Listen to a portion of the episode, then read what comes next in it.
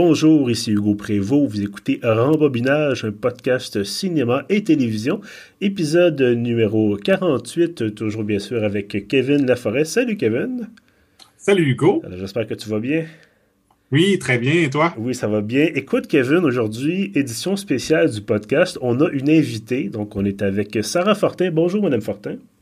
Bonjour. Alors, Sarah Fortin, vous êtes la réalisatrice du film Nouveau Québec et scénariste aussi, si je ne me trompe pas, c'est bien ça? Oui, oui, scénariste aussi. Réalisatrice et scénariste, voilà, du film Nouveau Québec, euh, que j'ai eu l'occasion de voir il y a quelques jours. Kevin, toi aussi, tu l'as vu, bien sûr, en prévision de notre entrevue aujourd'hui. Euh, J'en ai publié déjà une critique là, sur, sur pief.ca. Vous aurez euh, ce lien-là, évidemment, dans la description de l'épisode. Et donc, aujourd'hui, Madame Fortin, on est avec vous pour, bien sûr, parler de votre film. Euh, peut-être, généralement, c'est Kevin qui fait le résumé de, ce qui se passe dans le film. On, va, on peut changer les choses sans, bien sûr, trop en dire parce que le film, en fait, sort euh, dans quelques jours, sort le 18 mars en salle. Euh, Est-ce que vous pourriez nous résumer en quelques mots ce, qui, se déroule dans votre film? Ben oui, certainement. Euh, c'est probablement l'affaire que je trouve le plus difficile à faire pour parler du film, c'est de faire le résumé, mais euh, je, vais, je, je, vais me prêter au jeu quand même.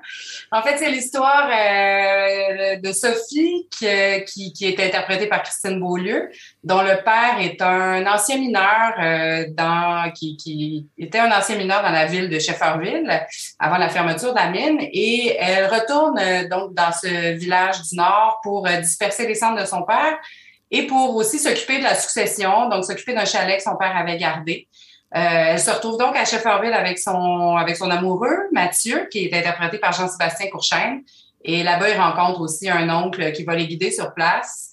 Et euh, alors qu'il devait passer finalement euh, quelques jours seulement, ben, il se retrouve coincé là un petit peu plus longtemps que prévu, euh, puisqu'il y a arrive un événement un peu inattendu qui les qui les qui les garde sur place plus longtemps qu'ils avaient prévu et donc découvre des choses un petit peu inattendues sur leur sur leur parcours. Excellent, merci pour ce résumé. Effectivement, sans trop de divulgation bien sûr, parce que bon, on voudrait pas empêcher les gens d'aller le voir, bien entendu. Ma première question, en fait, ce serait vraiment sur le, le, plan technique, parce que ce film-là euh, est tourné sur place, c'est tourné donc dans le, je ne veux pas dire le Grand Nord, parce que c'est pas nécessairement le Grand Nord. Pour des Montréalais comme nous, c'est c'est peut-être le Grand Nord, mais bon, ouais. il existe quand même des, des, villes plus au nord que ça. Euh, dans le film, il est question, bon, le, le train qui passe pas souvent, euh, les, les, la longueur des, des les, les, longs délais pour le transport et tout ça. Est-ce que vous, ça vous inquiétait quand vous êtes monté avec votre équipe de dire s'il nous manque quelque chose, si quelqu'un oublie sa brosse à dents, ça va prendre trois semaines? ben, moi, j'avais pas mal d'expérience dans ce lieu-là. C'est un lieu que Shefferville, puis la communauté Innu euh, de Matipeko-Chalakjan et la communauté Naskapi de qui, qui est à proximité, c'est des lieux que j'ai fréquentés pendant plusieurs années avant même de commencer à écrire le scénario. Donc, ce train-là, moi, je l'ai pris plusieurs fois. Euh, à chaque fois, c'est une, une, expérience en soi parce que c'est un 12 heures minimum de transport auquel il faut s'attendre. Des fois, c'est plus. La première fois que je suis allée en 2008, ça a été plutôt 16 heures de transport. Euh, donc, euh, puis on sait jamais vraiment où est-ce qu'on est rendu dans le trajet. Il y a certains marqueurs de temps et tout ça.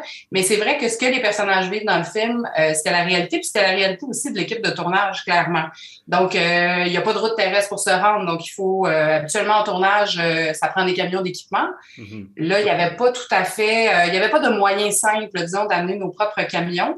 Euh, idem pour euh, juste trimballer l'équipement jusque là-bas. En plus, il est arrivé évidemment des situations inattendues, c'est-à-dire qu'il y a eu une grève de la compagnie ferroviaire euh, deux semaines avant notre départ. Donc, pendant un, bout de temps, on ne savait même pas si on allait pouvoir le prendre, ce fameux train. Euh, on savait pas si on allait pouvoir embarquer notre équipement euh, parce que euh, limitait en fait le transport euh, à un train par semaine et pas d'équipement superflu. Donc, il y avait juste la nourriture qui pouvait, euh, qui pouvait transiter plus les passagers une fois par semaine. Donc, euh, ça a été un, un, méchant aria. J'avais essayé de préparer l'équipe le plus possible. Tu sais, souvent, on se retrouve dans des équipes de tournage où c'est la production, tu sais, comme réalisateur, comme réalisatrice, tu te fais prendre en charge et il y a quelqu'un qui s'occupe de tout ce qui entoure la, vraiment l'aspect de la production puis de la technique il a fallu que j'en prenne une part sur mes épaules parce que je connaissais vraiment bien ce lieu-là, beaucoup mieux que la plupart des membres de mon équipe. Ceci étant dit, il y a eu plein de monde qui se sont chargés de, l'aspect technique, mais c'est vrai que j'avais quelques clés puis quelques connaissances pour nous trouver des, solutions puis nous guider vers des gens qui pouvaient nous aider. Mais c'était, euh, ouais, ouais, ça a été une entreprise assez, euh, assez spectaculaire puis assez complexe, mais c'était quand même ça que je souhaitais aussi, que, que ça, ça se passe, puis qu'on voit ces lieux-là pour vrai. Donc, c'était vraiment important pour moi que, que ça se passe dans les, dans les, dans les vrais espaces euh, qui étaient fréquentés euh, par les personnages dans le film. Mhm. Puis j'imagine que le fait d'être euh, là-bas avec toute l'équipe, les acteurs, les techniciens, il y avait comme une immersion. les gens peuvent pas le soir ou la fin de semaine retourner chez eux. ils restent tout le temps dans l'univers du film, dans le fond. Exactement. C'était comme une expérience totale, ce qui a rajouté un certain défi pour trouver l'équipe technique. Puis en même temps, ça a aussi fait que ceux qui ont choisi de participer à cette aventure-là le faisaient en toute connaissance de cause. Donc, ils savaient dans quoi ils s'embarquaient. Ils savaient que ça allait être une aventure. On a été là un mois et demi à peu près pour toute la durée du tournage. Et on était toujours ensemble. Donc, on travaillait ensemble, on vivait ensemble, on partageait des maisons ensemble qu'on avait louées sur place parce qu'il n'y a pas euh, 50 hôtels où on peut euh, avoir le loisir de se loger. Donc, on avait loué des maisons. C'était des gens de maisons de travailleurs de mine, d'ailleurs. Euh, et on mangeait ensemble, on vivait ensemble. Toute cette expérience-là se faisait vraiment euh, de façon très collective.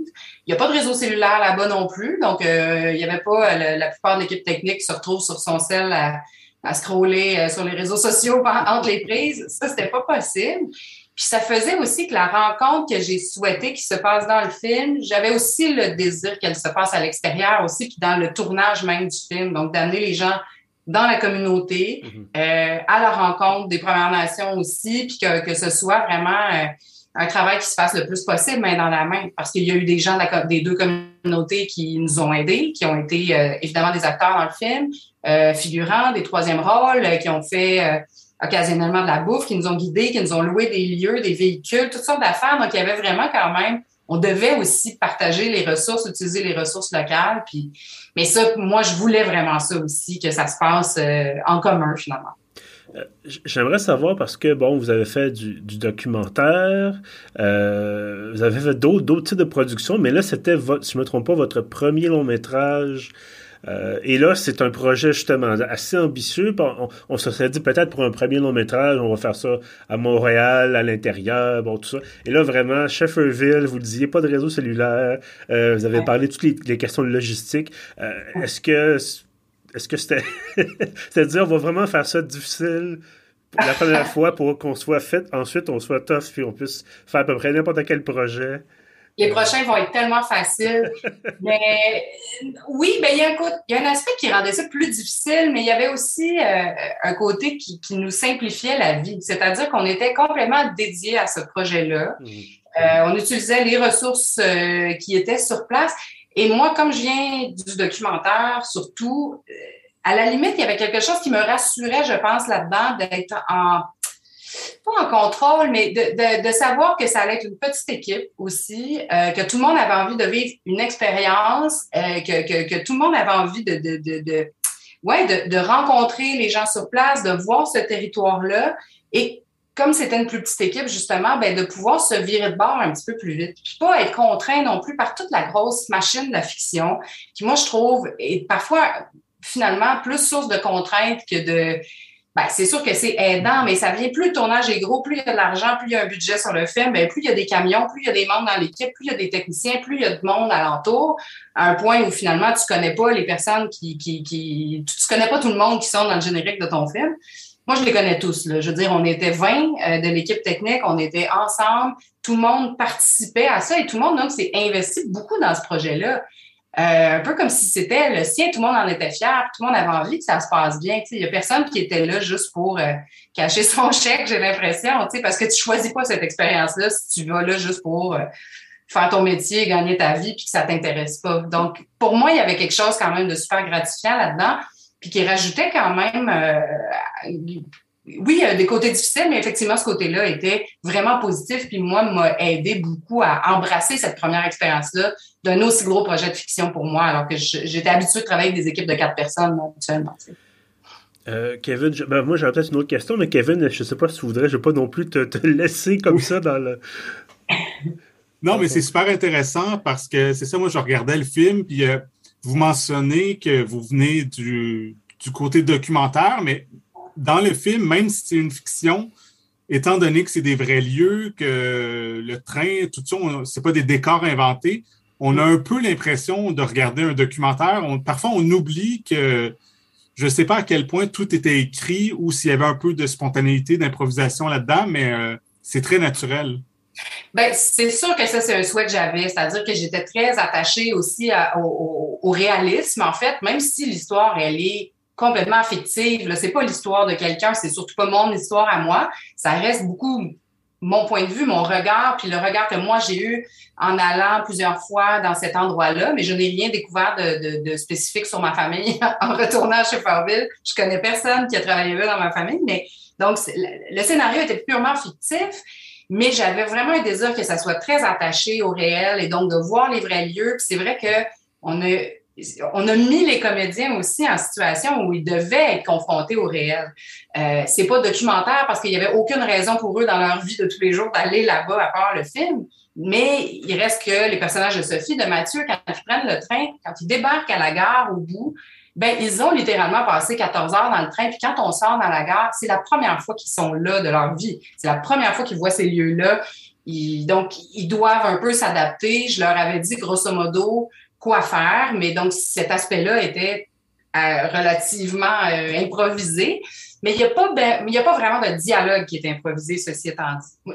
J'avais un petit peu l'idée, euh, peut-être romantique, de dire ah, on va laisser les événements un peu influencer le scénario ça n'a pas été possible. Tu sais, je veux dire, il y, a, tellement de choses à faire, on a tellement de choses à respecter aussi. On a X nombre de pages euh, dans le scénario à tourner en 24 jours, avec une température euh, quand même des fois difficile, avec euh, des intempéries, de la neige, pas de neige, un peu tout ça, avec des, des, des, des, des, moyens un petit peu euh, un, petit peu rétrécis quand même que donc on s'attardait tous les jours à tourner ce qu'il y avait dans le scénario puis les pages qu'il y avait là. Mais c'est vrai qu'on le tournait dans les vrais lieux euh, avec des acteurs qui ont été trouvés sur place qui jouaient un rôle mais qui était un rôle qui était quand même proche d'eux puis de leur réalité quand même. Fait oui, le documentaire, mais en même temps, c'est vraiment, vraiment, euh, tout ça est, vraiment de la fiction, mais camper dans un, territoire qui existe pour vrai puis qui est toujours, euh, qui est toujours présent à ce jour. Mentionné à l'instant justement les acteurs trouvés sur place. Tout à l'heure, vous parliez des communautés autochtones. Euh, sans encore une fois vendre trop de punch, mais il y, a beaucoup de questions de réalité autochtone là-bas par rapport aux, Blancs et tout ça. Est-ce qu'il a été question de faire euh, je ne veux pas dire relire le scénario ou relire les dialogues, mais de vraiment vous assurer que ça soit euh, respectueux, un certain sens, pour éviter justement de... Parce que, encore une fois, je ne veux pas tomber dans, dans les divulgations, mais il y, a il y a certaines répliques...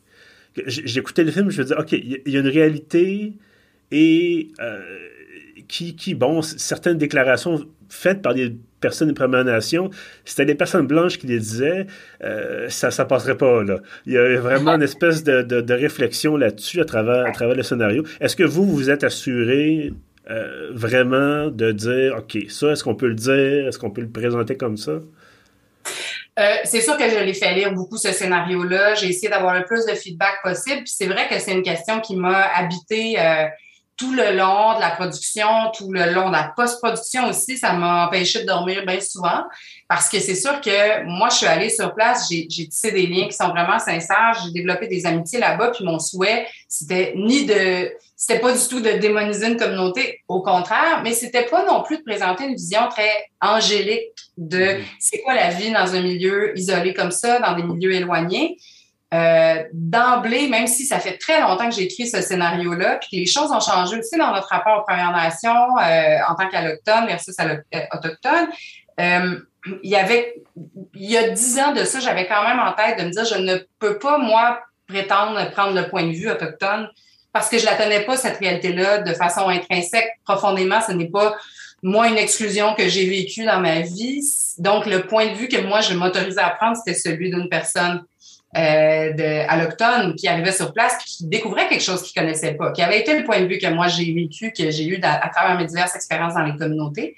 Mais oui, c'est sûr que je l'ai fait lire par des gens de là-bas, par d'autres gens de d'autres communautés inou de la Côte-Nord, euh, parce que mon, le milieu dans lequel j'évolue, il y a beaucoup, beaucoup de, de membres des communautés inou euh, maintenant qui sont devenus des amis ou des collaborateurs. J'ai fait beaucoup d'autres projets aussi dans les communautés. Euh, fait que c'est sûr que j'étais très... Une partie de moi qui était inquiète aussi de, cette, de, de, de comment ça allait être perçu.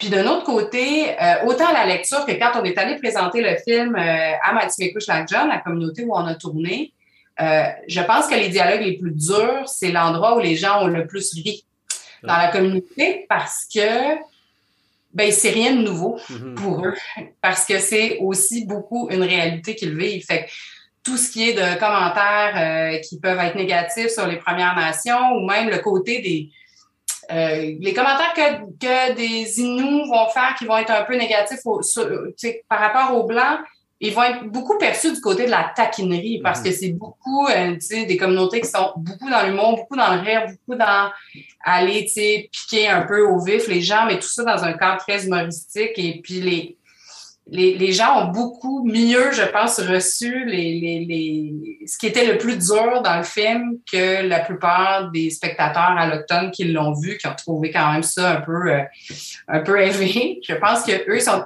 habitués aussi de vivre dans un contexte qui est quand même qui n'est pas évident, qui, qui, qui est fait de plein de difficultés, de plein de douleurs, de plein de blessures, mais aussi de plein de beauté, puis de, de, choses merveilleuses, de paysages fantastiques, puis un territoire incroyable qu'on voit à peu près jamais, puis qu'il se sentait très fier d'être représenté aussi, puis d'être vu à l'écran dans ce film-là.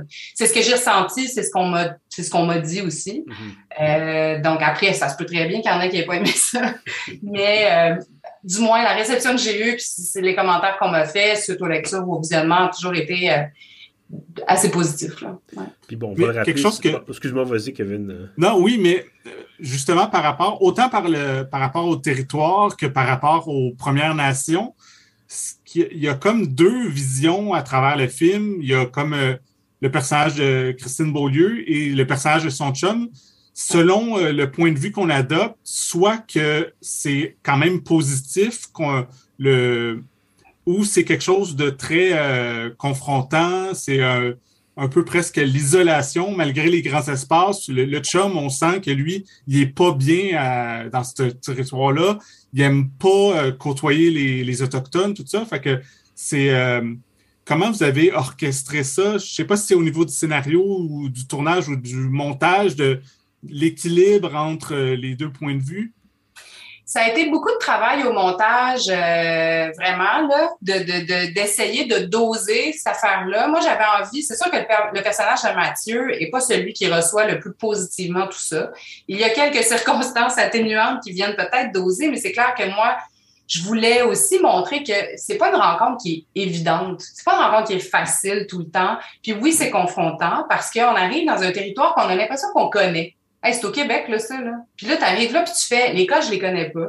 La culture, elle est très différente. Souvent, on n'a pas été confronté, puis je trouve que c'est super d'être confronté à ça, puis d'être déstabilisé aussi.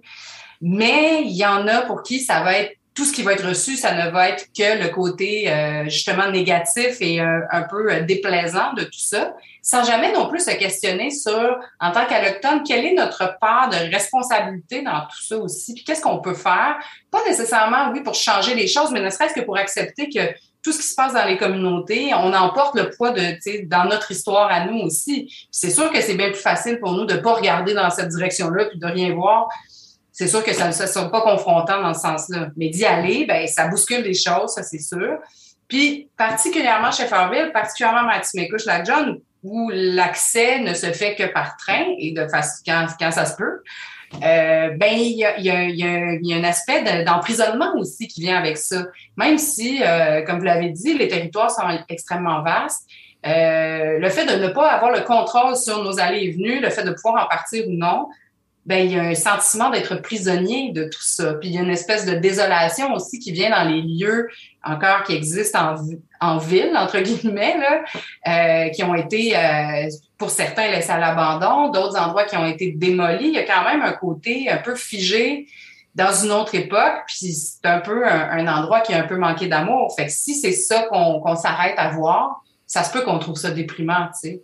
Alors que finalement, tout ce qu'il y a alentour de ça, le territoire que eux, les Inuits, connaissent, euh, visitent et euh, possèdent vraiment au fond d'eux-mêmes, ben, si on se laisse, ben, si on y va, si on se laisse attendrir par ça, il y a des choses merveilleuses à y découvrir. Mais c'est vrai que c'est pas toujours facile de découvrir et d'avoir l'opportunité, mais l'ouverture aussi d'aller à la rencontre de ces gens-là et du territoire aussi. Euh, puis bon, on va quand même le préciser pour ceux qui n'auraient peut-être pas compris, ce n'est pas une comédie, ce film-là. Euh, c'est un drame. Euh, Il y a quelques blagues. Oh oui, oh oui, absolument. Mais je voyais surtout ça comme un film sur le deuil. Un film deuil à plusieurs niveaux.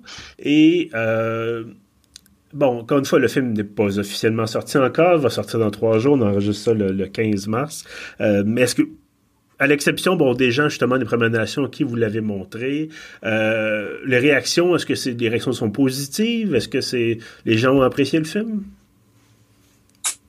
Euh, jusqu'à présent, les réactions sont très positives. On l'a présenté au Festival du Nouveau Cinéma au mois d'octobre euh, dernier. Je suis allée le présenter à Whistler, au Festival de Whistler aussi, où le film a remporté deux prix. je suis allée à Ottawa en fin de semaine aussi le présenter. Et oui, en ce moment, les réactions sont, sont, sont très, très, très positives. Je retourne à, je vais à cette île aussi le, le, présenter. Puis cette île, ça a quand même de l'importance aussi dans le film. Le départ du train se fait là. Il y a évidemment une connexion très grande entre les communautés Innu euh, de, de euh, qui entourent cette île, euh, puis avec Matimekouche. En ce moment, ce que je reçois, c'est très positif, bien que je pense que pour certaines personnes, il y a un côté un peu un peu dur et euh, un certain désœuvrement. Ça dépend de quel côté on se place aussi quand, quand on quand on s'installe pour voir ce film-là. C'est intéressant parce qu'on a fait, il y avait une sorte d'avant-première la semaine dernière pour la Journée internationale des, droits des femmes euh, au cinéma Beaubien. Et il y avait une, une, dame et son mari qui, les deux, se sont rencontrés et ont habité pendant 20 ans à Shefferville quand ils étaient plus jeunes. Et cette dame-là, elle était extrêmement euh, émue de voir aussi que ce territoire-là existe encore, parce que pour les Allochtones aussi, qui se sont établis là à partir des années 50 et qui ont vécu là jusqu'à dans les années 80, il y a eu un, énorme deuil, justement, pallier de deuil, mais il y a eu un deuil de devoir quitter cet endroit-là. Parce que ce qu'on avait promis aussi aux gens qui s'y installaient, c'était l'ouverture vers une nouvelle vie dans le Nord, une espèce d'établissement à une époque où on ne voulait pas seulement peut-être exploiter le territoire, mais l'occuper aussi. Mhm. Il y avait ce désir d'occupation qui, qui, maintenant est un peu disparu dans notre rapport au Nord. C'est-à-dire que oui, il y a toujours les communautés euh, dans le Grand Nord, les communautés euh, Inuit, et ensuite les justement les Cris, les Naskapi, euh, les Inuits. Mais des communautés allochtones, il y en a plus tant. C'est-à-dire que maintenant, ce territoire-là, comme Shefferville, les Blancs qui le fréquentent, ben, ils vont pour travailler, euh, ils restent dans des campements miniers, ils retournent chez eux au bout de deux semaines, trois semaines. C'est du fly-in, fly-out. Les gens ne vont plus s'installer là, ils ne vont plus installer leur famille là. Il n'y a plus le désir d'établir une, une vie. Puis pour plein de gens, ça a été un deuil immense parce qu'on leur avait fait euh, miroiter plein de choses aussi. Puis ils ont dû quitter parce qu'il n'y avait plus de services, il n'y avait plus de ressources, il n'y avait plus de travail. Donc, euh, les gens sont partis, mais il y a eu un déracinement aussi. Donc, il y avait une perte de, de, de, de, de, racines euh, aussi. Quand tu t'établis à quelque part, tu as décidé que c'est là que tu allais avoir des enfants, avoir une famille, puis tout à coup, tu, tu pars euh, sans te retourner. Puis il est resté plein de choses à Shefferville de cette présence-là. Mais il y a eu beaucoup de tristesse aussi de la part des Autochtones, mais ça a laissé ses traces aussi chez les Autochtones qui sont restés, eux, là-bas. Donc, la réception, je, je suis allée loin là, dans mon affaire, mais euh, effectivement, la réception, c'est que oui, c'est important pour moi que les, les, Autochtones le voient, ceux qui sont touchés par cette histoire-là, mais il y a aussi effectivement des gens qui ont vécu le grand deuil de Shefferville puis mm-hmm. du Nouveau-Québec qui, qui, qui, en tout cas, la personne, cette personne-là, c'était un cas vraiment particulier, mais elle était euh, extrêmement touchée de voir encore ces paysages-là, puis ce qui reste de, depuis qu'elle et d'autres sont partis. Puis, ce que vous dites euh, euh, par rapport à ce deuil-là, par rapport à Shefferville, ça me fait beaucoup penser à, la chanson de, de Michel Rivard. Est-ce qu'il y avait une tentation de l'inclure dans le film ou au contraire, vous vouliez vous en distancer? C'est drôle parce que j'y ai quand même pensé. Euh, c'est une chanson que moi j'écoutais, que j'ai beaucoup écouté étant plus jeune. Je pense que c'est le premier contact que j'ai eu avec Shefferville, alors que je savais pas du tout c'était où, je savais pas c'était quoi. J'avais pas vu le film non plus, Le Dernier Glacier, euh, euh, dont la chanson est, tirée, dans lequel joue Rivard, Robert Gravel. J'ai vu tout ça beaucoup plus tard, puis j'ai visité Shefferville beaucoup plus tard. Puis c'est vrai que euh, le film, euh, Le Dernier Glacier, donc, ça a vraiment capturé ce moment-là, le moment où ça fermait et les gens devaient prendre la décision de partir ou de rester. La plupart sont partis et, c'est vrai qu'il y avait une grande tristesse parce que je pense que il y a eu beaucoup de, de comment dire, il devait sans doute y avoir des difficultés, ça c'est sûr et certain.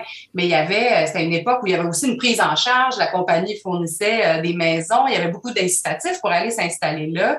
Et soudainement, les gens se retrouvaient dans des espaces immenses, mais avec euh, quand même des moyens et tout avait été établi sur place pour que les gens soient bien. Euh, un hôpital, euh, des écoles, l'église, un cinéma, il y avait tout ça, tu sais. Donc, on a, Michel Rivard en parle dans la chanson, il n'y a plus rien au Roxy. Ben là, il n'y en a plus de Roxy. Là. Le Roxy a été, il a été démoli, tu sais. Il reste évidemment plus rien de ça. Il reste plus grand-chose de cette époque-là en termes de bâtiments. Quelques bâtiments au, au centre-ville, l'Hôtel Royal, un aréna, puis l'aréna, c'est parce que les gens de la communauté ont fait une chaîne humaine autour pour pas que les pépines viennent démolir cet endroit qui leur restait dans lequel ils pouvaient avoir des activités communautaires encore, tu sais. Mais, euh, mais c'est vrai que la chanson, elle représente bien l'énorme tristesse que les gens ont eu de quitter cet endroit-là. Il y en a pas beaucoup qui ont eu, ben, je dis le courage, c'est un peu cruel pour ceux qui sont partis, là, mais parce que je veux dire, euh, quand il n'y a plus de travail, puis tu n'as plus les moyens de vivre non plus sur place, puis le, vivre dans le Nord, ça coûte cher aussi. Il n'y a pas beaucoup de ressources. Et donc, les gens qui sont partis, c'est parce qu'ils n'avaient pas les moyens de rester non plus. Il y en a quelques-uns qui sont restés, presque pas, mais tu le sens chez comme les, les expatriés de Shefferville et du Nord que il y avait des, j'ai trouvé sur Facebook des groupes d'anciens qui se faisaient des espèces de conventums puis qui, qui, se partagent des photos et des photos du temps béni où tout était merveilleux dans les années 60-70. Donc, euh, ouais, ça a été un, grand, grand deuil. Puis ça a été encore pire pour les gens de la région de Gagnon, par exemple, qui a été, qui était pas loin de Fermont, qui a été complètement rasé. Mm-hmm. Toutes les maisons ont été démolies. Il ne reste plus rien de ça.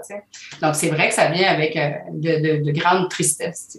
Et là, bon, vous avez fait les dents, on disait votre premier long métrage. Euh, est-ce que vous disiez tout à l'heure, bon, je pense que c'était avant qu'on enregistre, vous êtes en train de travailler sur un balado. Mais là, est-ce que vous avez d'autres projets de long métrage, d'autres projets de films qui s'en viennent? Oui, ben j'ai travaillé cette année, dans la dernière année, à l'écriture d'un autre long métrage de fiction dans un tout autre registre. Euh, on faisait des blagues tantôt en disant que Nouveau-Québec, c'est pas une comédie. Ben, le prochain film que je suis en train d'écrire, c'est une comédie. Moi-même, j'ai dû trouver que c'était bien déprimant, mon setup.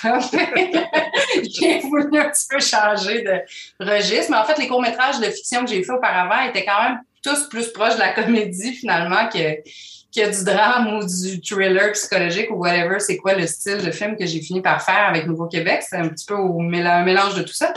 Mais euh, donc, j'ai travaillé sur un, scénario qui s'appelle Le Beau Temps, puis euh, donc qui est une comédie.